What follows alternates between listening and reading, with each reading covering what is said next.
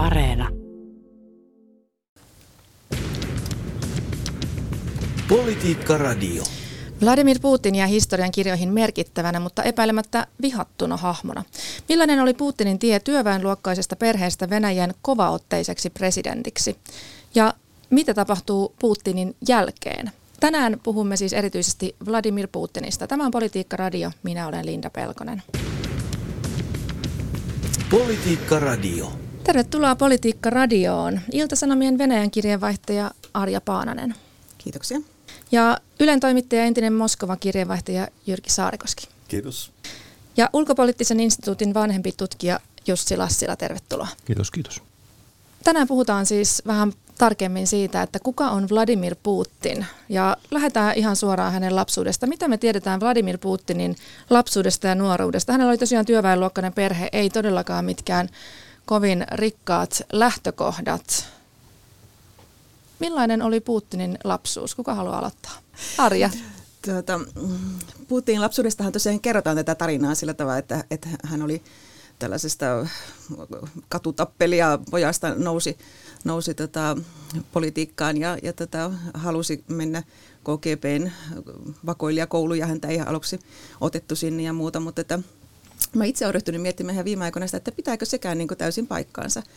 Koska tota, Putin on itse kertonut, että hänen isoisänsä oli Lenin ja Stalinin kokki.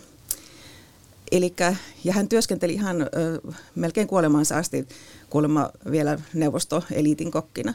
Kuoli 65, 1965 vuonna. Ja tota, jos miettii sitä, että, että tota, hän kokkaili siellä Stalinille vielä sota-aikana ja, ja näin poispäin, niin onko totta, että, että hän ei ole saanut esimerkiksi järjestettyä sinne tota, mm, ruokaa tälle tota, Putinin isälle ja isän vaimolle ja, ja, niin. ja näin poispäin. Koska sehän me tiedetään, että jopa Leningradin piirityksen aikana tämä tietty neuvostoeliitti kuitenkin sai ruokaa.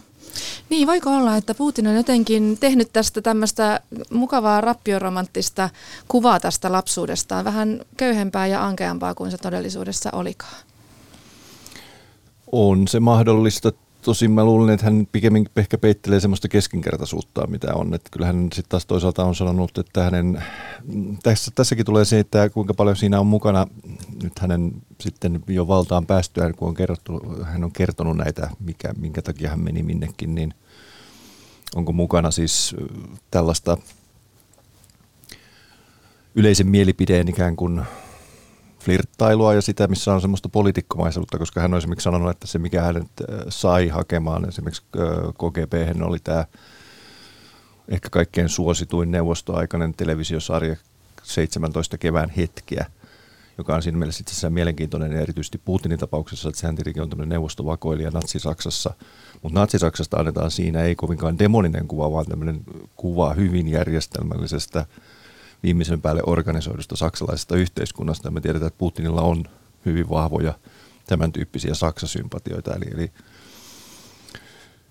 niin kuin venäläisessä yhteiskunnassa ehkä enemmänkin, ja tämähän nyt on sitten sivupolku siihen, että onko tämmöinen, puhutaan jostain mahdollista Venäjän fasistisoitumisesta, että siellä on tämmöistä niin kuin kätkettyä semmoista äh, ihannointia, joka sitten ehkä kääntyy, kääntyy tämmöisessä virallisessa retoriikassa joksi toisen, toisenlaiseksi, mutta Mä luulen, että siinä on, siinä on paljon tämmöistä keskinkertaisuutta ja tämä katutappeluhomma on mahdollista, mutta onko hän ollut siellä niin kuin kingi vai joku semmoinen ikään kuin huomaamattomaksi jääty, koska ne, paljon on niitä kuvauksia, että kukaan ei muista, mistä Putin on tullut. Hän on ollut joku semmoinen harmaa hiiri, mikä tietenkin sopii jonkunlaiseen ehkä KGP, että siellä on pystynyt pääsemään eteenpäin, mutta eihän missään vaiheessa siinäkään organisaatiossa nyt ollut missään niin kuin huippu, huipputasolla. Niin, no mutta mitä me tiedetään Putinin lapsuudesta tai nuoruudesta sellaista, mikä saattaisi ehkä selittää sitä, että millainen hänestä on tullut tänä päivänä? No yksi asia varmasti on se, että kuitenkin Putinin perhe tai niin edeltäjät niin kyllä kärsivät sitten suuren isänmaallisen sodan, niin kuin Neuvostoliitossa sanottiin, eli toisen maailmansodan aikana siellä kaatui hänen sukulaisiaan ja tietysti Leningradin piirityksen aikana oli varmasti todella rankat olot hänen pieni veljensä taisi kuollakin niissä, niinä aikoina. Eli tavallaan tämä sen sodan jättämä jälki, ja nyt kun ajattelee kuinka paljon sitä Venäjällä taas korostetaan voitonpäivää vietetään ihan uudella aksentilla kuin mitä aikaisemmin ja tavallaan aggressiivisemmin kuin mitä ennen, niin tämä saattaa selittää vähän niitä painotuksia myös. Hmm. No siis Putinistahan tuli KGB-agentti sitten, hän meni DDRään, niin mitä, voitteko kertoa meidän kuulijoille, että mikä on, millainen se KGB oli, jossa Putin toimi ja, ja tota, mitä hän mahdollisesti oppi siellä KGBssä?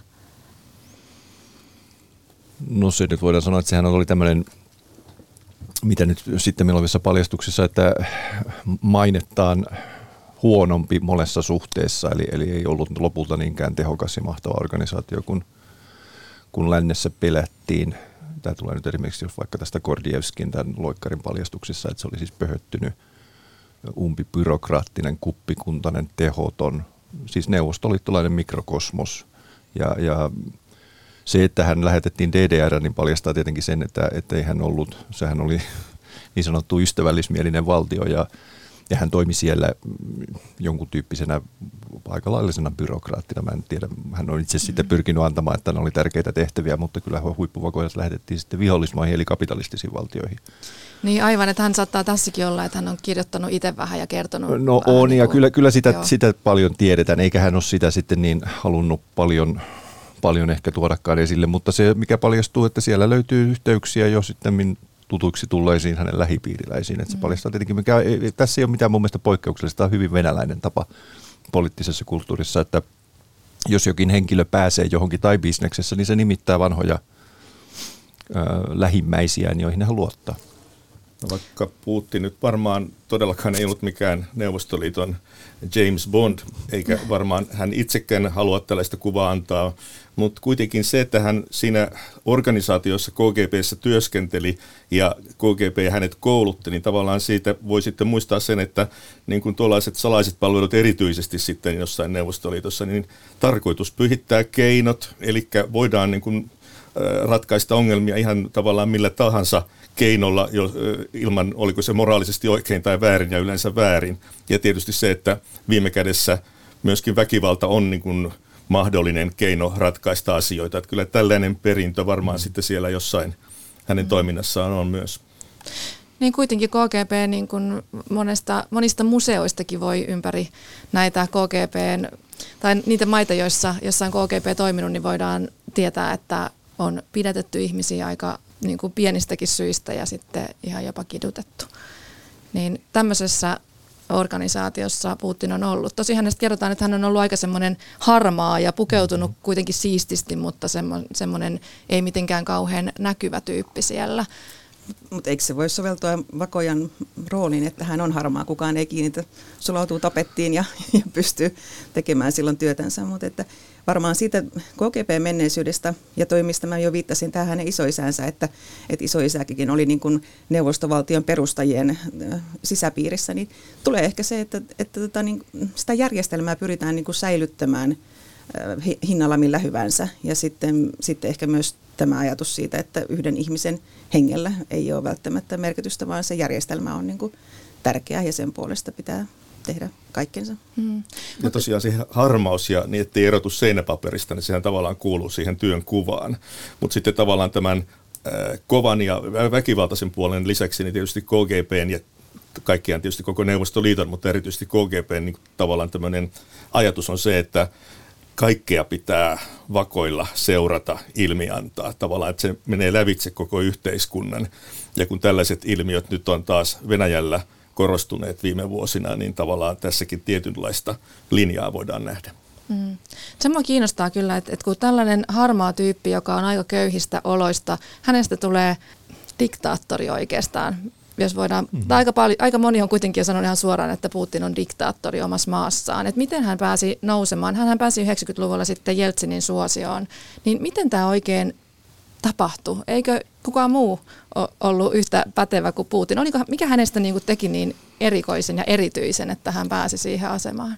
No tietenkin sitten mennään siihen koko Neuvostoliiton romahdusprosessiin, että kuka mihinkin päätyi. Ja, ja kyllä siinä on varmasti aika paljon sitä sattuman kantamoista ja, ja mitä ihmeellisimpiäkin niin kuin urapolkuja. Ja, ja tuohon mihin, mihin Arja viittasi, niin se on todella epäilyttävä siis pienenä takajuksena, että siis se mikä tiedetään on tämmöisiä sanontakin, että kerran tsekisti, aina tsekisti. Siis Tseka oli siis KGPn edeltäjä ja me tiedetään siis tämmöisiä siis KGP-sukuja, esimerkiksi Venäjän tapauksessa semmoinen henkilö, jossa vanhemmat ovat toimineet ja näin pois toimineet. Siinä mielessä se on aina pikkusen epäilyttävää, jos, jos henkilö ikään kuin tyhjyydestä nousee johonkin, eli, eli tämä on ihan varten. Samoin puhutaan esimerkiksi Shirinovskin taustalta, että epäiltiin, että hän on ollut aikoinaan KGP, mutta nämä, nämä nyt on siis ylipäätään tällainen oma, oma tuota, ää, traditio. Mutta mut se, että miten hän sitten päätyi, niin, niin no, mä en sitä ihan tarkkaan tätä yksityiskohtaa muistan nyt, että mikä, mikä oli silloin Neuvostoliiton romahduttua, että hän sitten tämän Anatoli Sobchakin, joka oli siis Pietarin uudistusmielinen, tämä, tai Leningradin vielä silloin, mutta sitten tämän, tämän käytännössä nyt romahtaneen Neuvostoliiton sitten uudistava pormestari, jonka, jonka, joka oli hänelle sitten tämä niin sanottu herrahissi, hmm.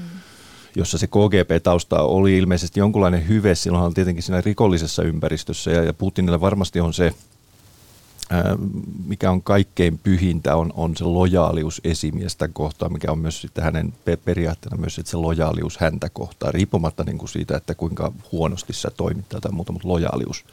Ja hän on monissa yhteyksissä tuonut tämän niin kuin rivien välistä lukee sen niin kuin jonkunlainen trauma siitä Neuvostoliiton romahduksesta oli lähinnä se, että kun ei tehty mitään. Että hän, soitti, hän otti yhteyden Moskovaan, että täällä tapahtuu tällaista, mutta hän ei saanut vastausta ja häntä niin kuin, Tosin siinä niin kuin paistoi se tragedia siitä, että tämä kaikki romahtaa, mutta enemmänkin ehkä semmoinen niin aikaansaamattomuus ja, ja ei, ei noudata tai kukaan ei tunnu ottavaa vastuuta asioista, niin tämän tyyppinen.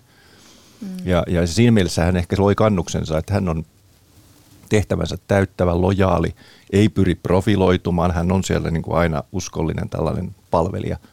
Ja, ja sen tyyppiseksi hän systeeminsä on muodostunut, jos katsoo, että miten hänen, hänen lähipiirissä niin. suhteessa häneen käyttäytyy, niin se on tismalleen tätä samaa.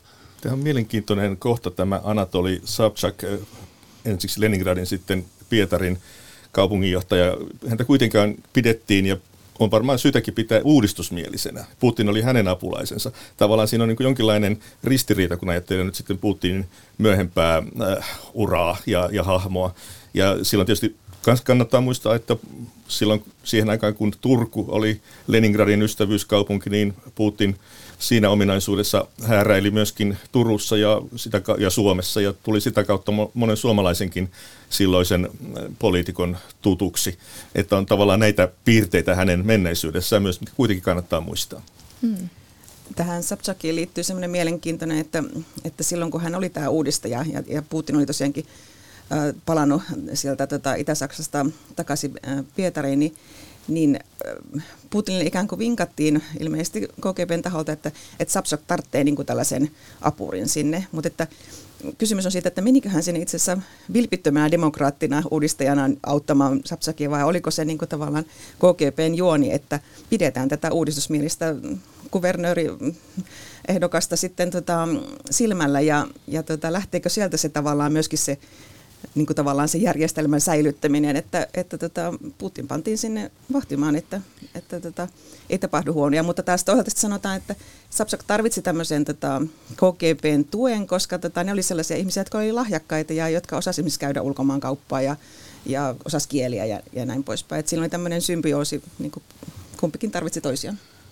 Kyllä, mä luulen, että tota, hän oli siis Pietarin ulkosuhteiden vastaava. Eli hän oli juuri tässä omaisuudessa, ominaisuudessa. Ja täältä tulee nyt ihan, just viime aikoina on tullut taas uusia paljastuksia siitä, että hän, hän löi, loi myös aika syvälliset yhteydet järjestäytyneeseen rikollisuuteen, josta nyt on sitten aika paljonkin lähtenyt – huhuja liikkeelle, mutta mä en tästä, tästä nyt ehkä, tämä on niin kuin kiehtovaa, että onko siellä nämä kaikki, mutta, mutta sitten mitä muistaa se, että mikä se 90-luvun alun Venäjä oli, että silloin jos sä halusit johonkin missä tahansa näkyvässä poliittisessa toimessa, niin sulla piti niin kuin luoda tavallaan tämmöinen yht, toimiva yhteys tähän järjestäytyneeseen rikollisuuteen, joka olisi tavallaan alkanut olla jo se valtiovaltiossa. Ja, ja tässä mielessä mä en välttämättä näe nyt mitään kovin, kovin kummallista. Samaten tämä, oliko hän sitten jonkun demokraatin tai uudistusmielen päällystakkina, niin mä pikkusen sitä, mä ehkä enemmänkin kyseenalaistaisin tämän Sabchakin demokraattisuutta kuin ylipäätään sitä Venäjän tai Jeltsinin demokraattisuutta. Sabchakin tunnetaan sanoneen näin, että demokraatti, demokratia on silloin, kun minä olen vallassa esimerkiksi siitä valtataistelusta, ja tämä kuvasti aika hyvin. Tämä oli Jeltsiniläistä myös ajattelutapaa, mm. ja mä luulen, että Putin oli sillä tavalla – ihan yhtä lailla, että, että kyllähän, kyllähän niin kuin tavallaan osasi nähdä sen, että, että Neuvostoliitto ei ole enää paluuta, että se on mennyt. Ja, ja hän, hän siinä mielessä toimi hyvin, hyvin tuota, aktiivisesti ja pyrki myös niin kuin tekemään aika paljon töitä tämän Sabchakin uudelleenvalinnasta. Että se oli ilmeisesti aika kova paikka silloin 96, kun hän hävisi pormestarivaalit sitten tälle Jakovleville, jonka sitten taas tavallaan avasi siitä, että, että Putin sai sitten paikan FSB-johtajana Moskovasta. Niin ja sitten tosiaan Putinistahan tuli 99 pääministeri, Jeltsin oli presidenttinä, niin silloinhan koko kansa, Putin ei ollut ilmeisesti mikään sellainen koko kansan tunnettu hahmo, niin miten, miten tämmöinen pääsee käymään, että ihminen, joka on tämmöisellä taustalla, ei ole mitenkään koko kansan suosiossa, niin yhtäkkiä hänestä tuleekin pääministeri. Saako hypätä vielä hieman aikaisempaan? Saa. Tämä on minusta kiinnostava. Tämä, no Sapsakin, mitä tulee, niin mikään ei ole miltä näyttää, eikä hänkään ole varmaan sitä, miltä näyttää aivan oikein. Mutta tuota, siis minusta on kiinnostava tämä Putinin urheilutausta. Hän harrasti erityisesti judoa, pääsi kovalle tasolle siinä ja oli, oli kun muistaakseni tätä samboa, Neuvostoliiton vastaavaa ää, itsepuolustuslajia. Ja tavallaan sitä kauttahan voi ymmärtää en itse sitä harrasta, mutta ymmärtääkseni sellaisen lajin yksi idea on se, että käytetään aina vastustajan voimaa, ei omaa voimaa. Ja tavallaan sillä tavalla sujuvoitetaan asioita. Ja minusta tämä on niin kuin Putinin politiikassa kyllä näkynyt, ainakin silloin kun hänen omalta kannalta hän on voinut katsoa onnistuneensa. Ei tosin koski tätä nykyistä raakaa hyökkäystä Ukrainaan, mutta noin monessa muussa paikassa. Ja tämä on hyvä pitää mielessä tämän tyyppinen tyyli, millä hän toimii. Hmm tähän Putinin nousuun, niin siitä sanotaan, ehkä tämä lojaalisuus on myöskin just se, että, että ehkä se Jeltsinin sisäpiiri ajatteli silloin, että Putin on sopivan lojaali takaamaan. Hän antoi ihan ensimmäisenä sitten Jeltsinille syytesuojan ja, ja näin poispäin. Niin varmaan se on siellä yksi takana. Ja sitten tietenkin se, että jo silloin Venäjän TV oli niin voimakas, että sitten pystyttiin tekemään hänestä presidenttiä aika pian siinä vaiheessa, kun tuota, Jeltsin halusi 2000 vuodenvaihteessa luopua. Eli tota, että pettikö siinä sitten kuitenkin, uskoivatko he silloin aidosti, että Putin on aito demokraatti, vai oliko se vain tärkeintä, että säilytetään se Jeltsinin sisäpiirin koskemattomuus. Niin kuitenkin niin. oli tällaista toivetta demokratiasta silloin no oli, ja siis se, se, sit siinä oli iso valtataistelu kiehkeytymässä. Siinähän oli tämä Primakov, oli, oli vahvasti se, ja hän oli Primakov Luskov, taisi olla siinä niin kuin semmoinen niin kuin oma akseli, ja, ja sitten oli toisaalta Jeltsin, ja tiedettiin, että Jeltsin on luopumassa, hän ei jatka. Ja sitten yllätys, yllätys, siinä taisi olla Boris Berezovski, eli edes mennyt, ja sitten Putinin yksi pahimmista ensimmäisistä näkyvistä vihollisista, niin oli tämmöinen ilmeisesti jonkunlainen spin doctor, joka päätti, että nyt otetaan tämä puhuttiin tänne. Meidän pitää muistaa se, että, että kun me tehdään poliittisia siirtoja, niin me jälkikäteen ajatellaan, että hei täällä on joku masterplan, niin, niin se harvemmin on niin, vaan, vaan siellä on niin kuin tarkoittamattomia seurauksia. Entisistä liittolaisista tulee pahimmat viha, vihamiehet, ja, ja Venäjän poliittisessa kulttuurissa niin aatteet on yleensä aika, aika kyynisesti käytettyä kauppatavaraa, että henkilö voi olla demokraattia seuraavana päivänä ihan jotain muuta, että, että se osoittaa pikemminkin semmoista niin kuin aatteiden juurtumattomuutta – Mm. Ja, ja Putin on niin kuin tämän, hänen suhtautumisensa myös niin kuin tavallaan kaikkiin tämmöisiin poliittisiin arvoihin ja, ja periaatteisiin on myös samanlaista. Ja siinä on ehkä mukana tämmöistä KGP-ajatusta, mutta siinä on myös sitä semmoista hänen oman sukupolvensa ja niiden Venäjän prosessia mun mielestä semmoista ajattelutapaa, että, että tarkoitus pyhittää keinot, valtio on kaikessa pyhä ja kaikki periaatteet ja aatteet on ihan sitten, ne on niitä käytetään silloin, kun ne toimii ja sitten Näin. vaihdetaan johonkin muuhun. No mutta onko niin siis, Putinilla mitään niin kuin pysyviä arvoja? Tai? Öö, Venäjällä öö, oli 90-luvun alussa toivetta demokratiasta, mutta 90-luvun loppupuolella oli kansalaisten näkökulmasta demokratia oli ollut pettymys, se oli johtanut kaaukseen ja köyhyyteen ja kaiken elämän epävarmuuteen. Ja silloin venäläisillä oli erityisesti toive pysyvyydestä ja jonkinlaisesta uudesta turvasta. Ja Putin, kun hän tuli kuitenkin alkoholiongelmista kärsineen Jeltsinin jälkeen tällaisena uutena sukupolvea nuorempana, järkiperäisen oloisena ihmisenä, niin hän saavutti varmasti kyllä ihan aitoa suosiota kansalaisten keskuudessa. Ajateltiin, että hän tuo nyt meille sen uuden turvan tai vanhan turvan palauttaa, mitä, mikä nyt oli puuttunut. Minusta tämä on aika olennainen hmm. asia, mikä tukee nyt Putinia ehkä edelleenkin, mutta ainakin tässä parikymmentä vuotta.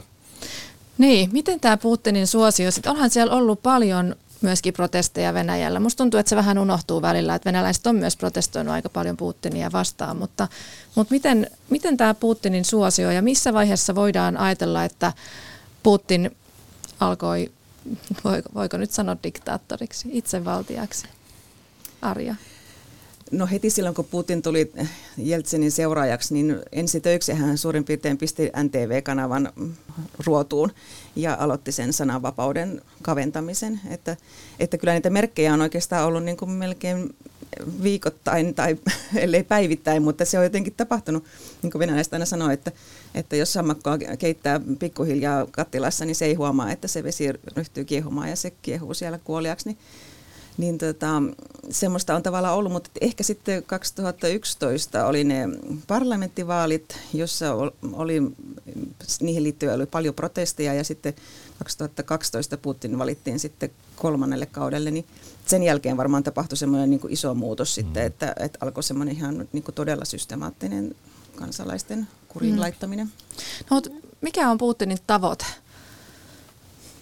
Mitä hän niin kuin, onko hänellä joku tietty kiintopiste Pysyä tässä vallassa. uralla? Pysyä se vallassa, onko se, se ainut? Kuitenkin no hänellä... on, ehkä me, ei niin. tarvi ehkä, no ei, systeemi on sellainen, että ei tota, vaikea, vaikea sanoa, tämä on nyt aika iso keskustelu tällä hetkellä, että onko Venäjän niin kuin, regiimi ideologisoitumassa, nyt on paljon tästä ja varsinkin tämän Ukrainan sodan myötä, mutta mä en edelleenkään näe sitä sellaisena. Se ei ole puoluediktatuuri, se ei ole sillä tavalla minkään ideon, idean ikään, ikään kuin sillä tavalla systemaattisesti, ja vaikka se yrittäisikin sitä, niin Venäjän yhteiskunta ei ole tässä mielessä mitenkään kovin se on läpeensä apaattinen ja, ja haluton siirtymään mihinkään, ja Putin on tätä yrittänyt hyväksi käyttää. Totta kai tätä konservatiivisuutta, neuvostonostalgia ja kaikkea tätä, mutta, mutta se ei tee vielä siitä, että sillä olisi joku sellainen vaikka tässä konservatiivisuudessakaan nyt kovinkaan systemaattista, että jos me käytetään niin kuin vertauskuvana sitä Neuvostoliittoa, jossa oli tietty poliittinen ideologia, jota noudatettiin ja sitä, sitä sen ikään kuin raameissa mentiin ja, ja tähän tekee niin kuin tietenkin tästä Putinin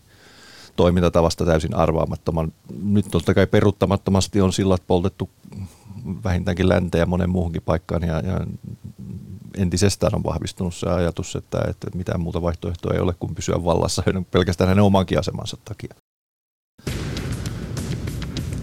Politiikka Radio. Politiikka Radiossa keskustelemme tänään siitä, kuka on Vladimir Putin ja mitä, mitä hän oikein tavoittelee, millainen tausta hänellä on. Ja täällä keskustelemassa Ilta-Sanomien Venäjä-kirjavaihtaja Arja Paananen, Ylen toimittaja, entinen Moskova-kirjavaihtaja Jyrki Saarikoski ja ulkopoliittisen instituutin vanhempi tutkija Jussi Lassila. Minä olen Linda Pelkonen. Miksi Putin haluaa vallata Ukrainan? Tämä on iso kysymys. Kuka uskaltaa lähteä vastaamaan tähän? Arja näyttää siltä, että vastaus saattaisi löytyä.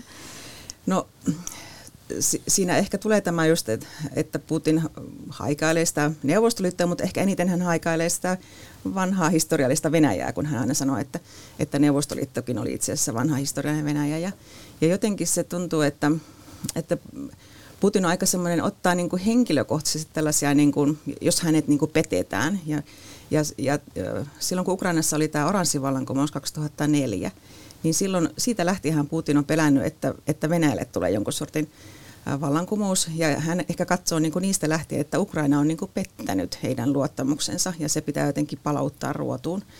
Ja, ja, ja sitten hän sitä on yritetty palauttaa erinäisin tavoin ja, ja kun, kun eivät ole suostuneet, niin sitten ryhdytään pakottamaan väkisin. Niin, Ukraina on voimakkaasti kehittynyt kuitenkin ja ehkä varsinkin sen Maidanin 2014 myötä ja jälkeen niin tällaiseksi Eurooppaan ja eurooppalaisuuteen suuntautuvaksi valtioksi ja kansakunnaksi.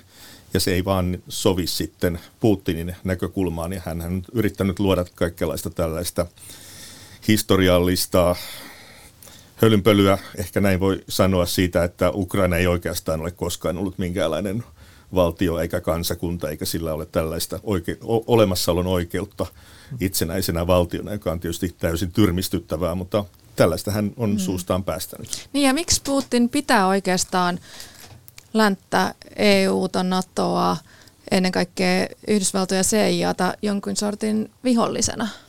No se on varmaan vaihettainen prosessi ja tässä tullaan niin kuin aika, jos katsotaan niitä alun kommentteja, pikkusen otan taakse, taaksepäin siitä, että Putin oli todella siis, jos mennään niin kuin siitä, että mikä meillä oli, että oli toki kai tätä sisäpolitiikan kiristymistä, mutta sitten siinä oli taustalla koko ajan se 98 romahdus ja se ihan kaoottinen tilanne, mikä 90-luvulla oli. Ja siinä oli niin kuin paljon pelkojakin lännessä. Ja Putinin oli sillä tavalla, että no nyt on nyt on tämmöinen henkilö, joka on hyvin niin kuin Eurooppaan orientoitunut, nyt jonkunlainen niin kuin kuri järjestys niin kuin takaisin. Ja sitten tietenkin se valtava mandaatti, mikä hänellä olisi Venäjän yhteiskunnassa, että sehän vei niin kuin tavallaan myös sen pohjan pois kaikenlaiselta oppositiotoiminnalta, että vaikka siinä olisi periaatteessa joku mielenosoittaminen ja tämmöinen oli täysin vapaata silloin 2000-luvun alussa, niin ei niitä toimijoita juuri ollut.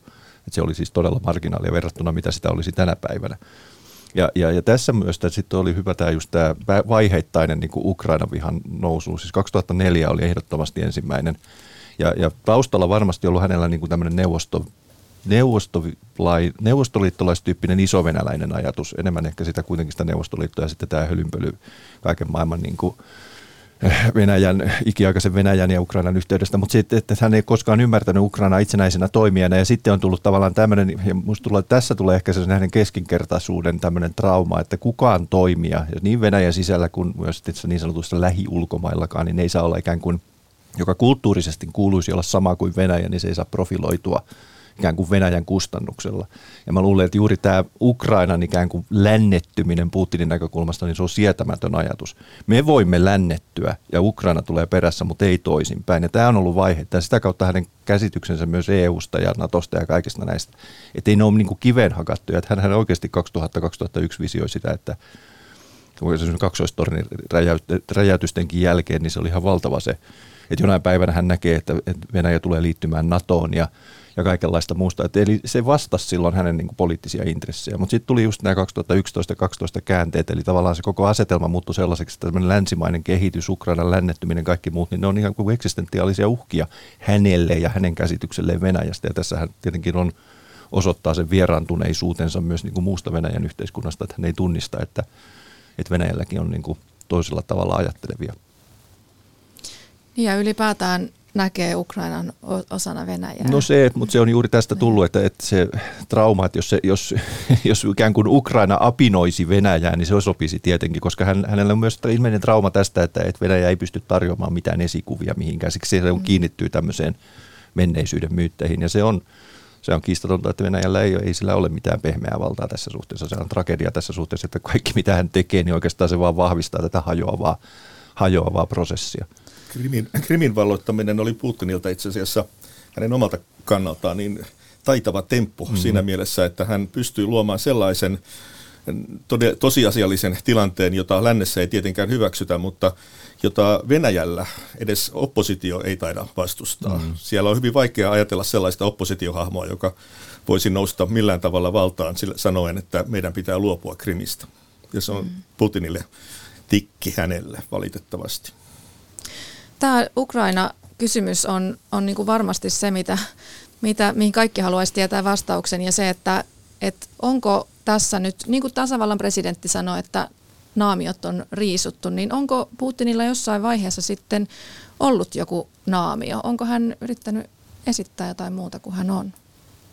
Ehkä meillä on myös ollut halu nähdä se sellaisena, että, se, että meillä aina sanottiin, että Venäjä etenee kohti demokratiaa ja on pieniä sivuaskeleita ja pitää ymmärtää Venäjää, niin tota, mm. se on ehkä ollut meille se kova halu itsellemme.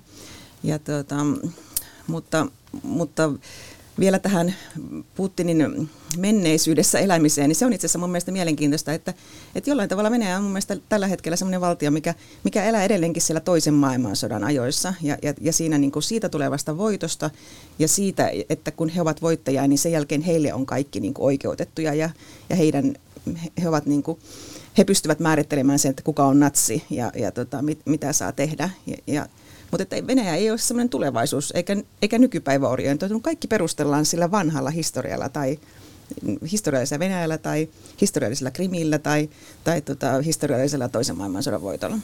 No mutta mitä seuraavaksi tulee tapahtumaan? Voi, onko Putinilla varaa hävitä tämä sota? Yritetään, yritetäänkö häntä kotimaassa tai ulkomailla jotenkin syöstä vallasta?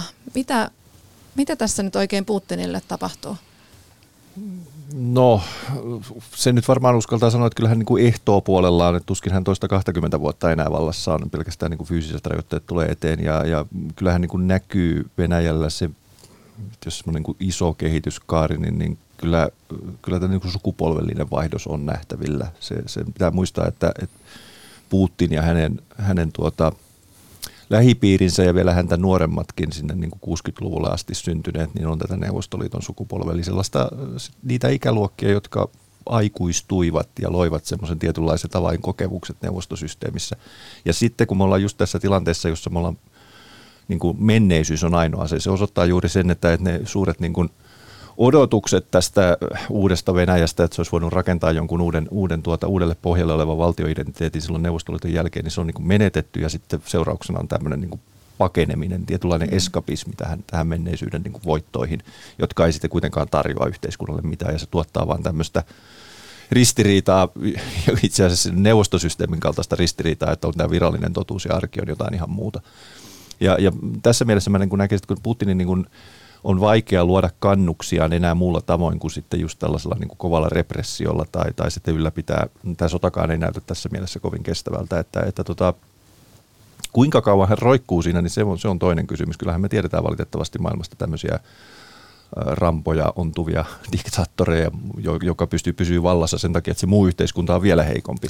Ja kun se niin, kovan repressiojärjestelmä on nyt vedetty niin tiukalle kuin mm. se on, vielä tämän sodan vuoksi entistäkin vahvemmaksi, niin on hirveän vaikea nähdä, että millä tavalla se koskaan pystyisi jotenkin järjestyneesti liukumaan tai muuttumaan siitä uuteen. En näe mitään sellaista uutta sukupolvea tai ryhmää, joka olisi, voisi ottaa nyt valtaa haltuunsa. Että se on huolestuttava tämä lähitulevaisuus. Mm. Niin, että jotenkin tuntuu, että, että tällaisena ihmisenä, joka seuraa lännestä tätä koko kuvioa, että minkä takia yhtäkkiä Venäjä tuosta noin vaan hyökkää Ukrainaan, miksi miksi Putin toimii tällä tavalla, mitä hän tavoittelee, niin, niin miten te näette, kun tunnette niin hyvin sitä Venäjää, niin ehkä voisitte vähän avata ja selittää tätä myös kuuntelijoille, että mitä tässä voi olla taustalla, että, että tuntuu niin uskomattomalta tämmöinen toiminta, että haluaako Putin tavallaan jäädä historian maailman hirveimpänä diktaattorina, joka massamurhaa naapurikansaa. Mikä tässä voi olla tavoitteena? Tämähän tuntuu ihan järjettömältä. No hänellä on ollut, hänen kommenteissaan niin ne on aivan paljastavia. Hän elää edelleen just tuohon Jyrki viittasi tähän, että mikä oli kiistatta tämmöinen sisäpoliittinen ja sotilaal- sotilaallisestikin ja, ja tähän kiristysdiplomatialla käyttävä niin kuin, taidon näyte oli tämä Krimin valtaus. Laukausta käytännössä ammuttu, ukrainasikäläiset sotavoimat lahjottiin venäläisten puolelle. Kansalaiset oli oikeasti ottamassa kukkasin vastaan. Siellä oli erittäin, ei pelkästään venäläismielinen, mutta hyvin neuvostomiehinen, erittäin köyhä tämä venäjänkielinen väestö. Ja, ja hän eli tässä kuvassa. Ja sitten me tiedetään tässä nyt vaikka kuinka paljon, että minkälainen, miten se informaatio Venäjällä, toimii. Kuninkaalle ei viedä huonoja tietoja. Hän on, hän on tullut täysin immuuniksi ilmeisesti koronapandemian seurauksena sille, että se, se palautemekanismit on entisestään romuttunut. Hän elää tämmöisessä käsityksessä. Ei hän niin kuin lähtökohtaisesti lähde murhaamaan ketään, koska hän kuvittelee, että, että on riemunmarssi Kiovaan. Nyt miten hän ajattelee, niin se on toinen kysymys ja siihen mulle ei vastausta. Mutta hän eli, hän, hän oli siis päivän tämän hyökkäyksen jälkeen, niin hän vetikin vetomuksen ukrainalaisille sotilaille, että ottakaa valta omiin käsiinne. Ja hänen, tämä paljastaa hänen käsityksen, että se valta omiin käsiin tarkoittaa sitä, että liitytte Venäjän puolelle, aivan kuten Krimillä tapahtui. Ei hänellä ole mitään käsitystä, että on syntynyt koko Ukrainan kansakunta ja mitä kahdeksassa vuodessa on tapahtunut. Mm. Ja mitä hän sitten nyt ajattelee, niin se on toinen kysymys. Hän saattaa edelleenkin, että kaikki menee suunnitelman mukaan, en tiedä. Mutta tämä on niinku se, että, hän elää niinku harhaisessa kuvassa ja hänelle totta kai hän, että tämä on nyt lopullinen ratkaisu. Länsi ei tarjoa meille mitään. Me näytetään, että Ukraina kuuluu Venäjälle ja, ja sitten voidaan ikään kuin business as usual. Niin, voiko tässä tapahtua jotain peiliin katsomista? Tasavallan presidentti kehotti Putinia katsomaan peiliin, niin onko sellaista odotettavissa? Vaikea nähdä, että hän kyllä mitään katuisi tai, tai ainakaan tunnustaisi, vaikka katuiskaan. Että tota, ja sitten koko se hänen lähipiirinsä ja se koko Venäjän valtajärjestelmä, kun se on jotenkin sillä tavalla myrkyttynyt tässä Putinin aikana, että ne on niin ne on niin valmiita tukemaan sitä, mitä hän haluaa ja, ja sanoo. Ja, ja, tota, että ihan, ja sitten, sitten myöskin tämä, että oppositio on, aina sinne ujutetaan näitä tota, FSPn vakoilijoita, jotka niin kuin, tavallaan riitauttaa sen opposition, siellä opposition keskellä, jos perustaa joku uusi puolue. Että, että, että, että siellä on hirveän vaikea nähdä, että, että kuka sieltä nousee sitten tai pystyy nousemaan ikään kuin Putinin niin. jatkajaksi. Mm. Niin mitä tapahtuu sitten jossain vaiheessa, kun Putin joutuu lähtemään? Siis on spekuloitu, että hänellä saattaa olla ihan vakavia sairauksiakin ja, ja tota, tämmöisiä väitteitä, että häntä olisi yritetty tappaa myöskin murhata, niin joka tapauksessa hänellä tietenkin ikä tulee jossain vaiheessa, hän, hän on kohta 70, niin no. rajoitteet tulee. Mit, mitä Putinin jälkeen tapahtuu? No valtataistelu, se me voidaan historiasta päätellä. Tässä ei, mä en ihan hirveisen pessimismiä, jos nyt ajatellaan historian analogioita, niin tyypillistähän Venäjällä on se, että tämmöisen niin kuin despoottisen ja niin kuin pimeän kauden, mihin nyt Venäjä, Putin on todennäköisesti Venäjää viemässä, niin, niin tulee sitten jonkunlainen käänne, käänne johonkin aivan päinvastaiseen, jos mietitään mitä tapahtuu esimerkiksi Stalinin jälkeen tuli suojasää, tai mitä tapahtui pysähtyneisyyden jälkeen tuli Gorbachev – Eli, eli kyllä, kyllä niin kuin, mä luulen, että, että kyllä Venäjällä niin kuin poliittisessa establishmentissa on aika laajastikin tätä, että tämä ei nyt mene putkeen tämä homma. Ja, ja Venäjällä on myös niin kuin hyvin pitkä perinne aina just adaptoitua sinne, ollaan hiljaa, ollaan lojaaleja, mutta sitten se on myös vähän tämmöistä italialaista lakkoa, että ollaan tekevinään, ollaan noudattavinaan komentoja, mutta ei kuitenkaan noudateta. Ja tämä tietenkin on hyvä asia, jos, jos regimi yrittää tulla esimerkiksi fasistiseksi, niin, niin sellaista mobilisaatiota ei tapahdu, mutta se tragedia on siinä, jos yritetään tulla demokraattiseksi, niin samanlaista apatiaa ilmestyy, että kun ihmiset ei luota eikä ole valmiita ryhmittymään minnekään taakse. Mutta mut kun me tiedetään, minkälainen Putinin systeemi, se on vieläkin ikään kuin jatkuvuutta ei ole senkään vertaa tai oikeastaan sitä ollenkaan siinä määrin, mitä neuvostosysteemissä oli, joka oli kuitenkin puolue, että siellä oli oma politbyronsa, siellä oli oma tietty systeeminsä sille, kuka sitten sen puolueen sisällä olevien valtataistelujen kautta, mutta yhtä kaikki kommunistisesta puolueesta tuli sitten se jatkaja. Nyt me ei voida tietää sitä, mutta selvää on, että kenelläkään toisella ei ole Putinin kaltaista asemaa, ja kuka ikinä sinne tuleekaan, niin hänellä ei ole. Sillä ei ole ollut edellytyksiä luoda semmoisia kannuksia venäläisessä systeemissä, tämmöisessä Putinin systeemissä, missä päät pitää pyrkiä pitää alhaalla. Ja silloin me voidaan nähdä hyvinkin semmoinen tilanne, mitä me nähtiin esimerkiksi Stalinin jälkeen, jolloin tuli joksikin vuosiksi tämmöinen – aika repiväkin valtataistelu siinä, josta sitten Khrushchev itsessään kuoriutuu esiin. Ja todennäköisesti siis joku Silovikki mahdollisesti tulee tilalle, mutta en usko, että Silovikkien eh, ensinnäkään se ei ole yhtenäinen ryhmä. Ja Silovikkien vastustus on erittäin suurta niin kuin sitten taas näiden muiden taholta, että Putin on ollut pikemminkin tämmöinen yhteinen nimittäjä ja semmoista toista yhteistä nimittäjää mä en näe, että sen voi sanoa, että valtataistelu seuraa. Mm, Putinin, silloin, niin, niin, sano vaan Jyrki. En malta olla sanomatta, että jos katsotaan vähän lähempää maltataisteluhistoriaa, vuosina 1991 ja 1993, jotka oli tällaista Neuvostoliiton jälkeistä valtataistelua, niin molemmissa tapauksissa kävi niin, että aseet ja panssarit olivat vähintäänkin esillä ja 93 mm. niitä Moskovan keskustassa myös käytettiin. Eli tavallaan tämä on aika pelottava visio, että tällaiset valtataistelukuviot, kun tarpeeksi tiukka valta lähtee purkaantumaan, niin ne voivat johtaa aika pahoihin tilanteisiin. Mm. Arja, mikä sinun arviosi on? Millainen kaos on tulossa Putinin jälkeen? Vai onko se kaos?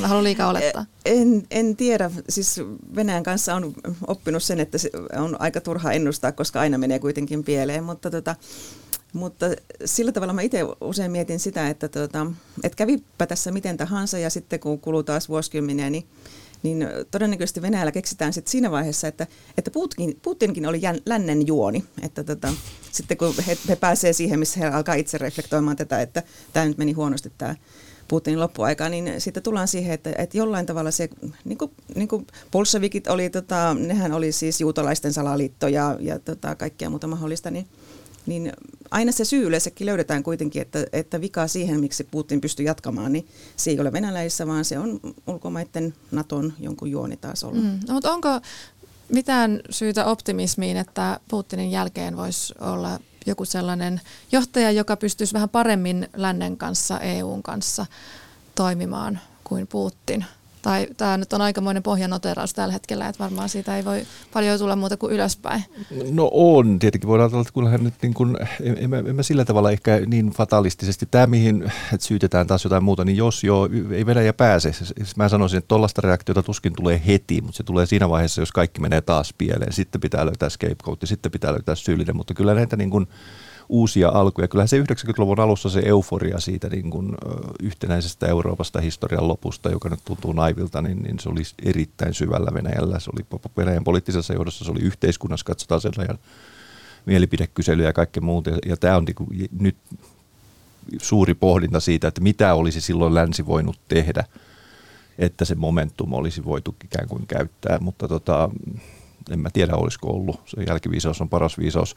Ja voi olla, että se tilanne tulee eteen, että, Venäjä ajautuu niin kertakaikkiseen eristykseen ja, ja semmoiseen umpikujaan, jossa on sitten niin kuin ennemmin tai myöhemmin pakko myöntää, että tästä ei päästä pois.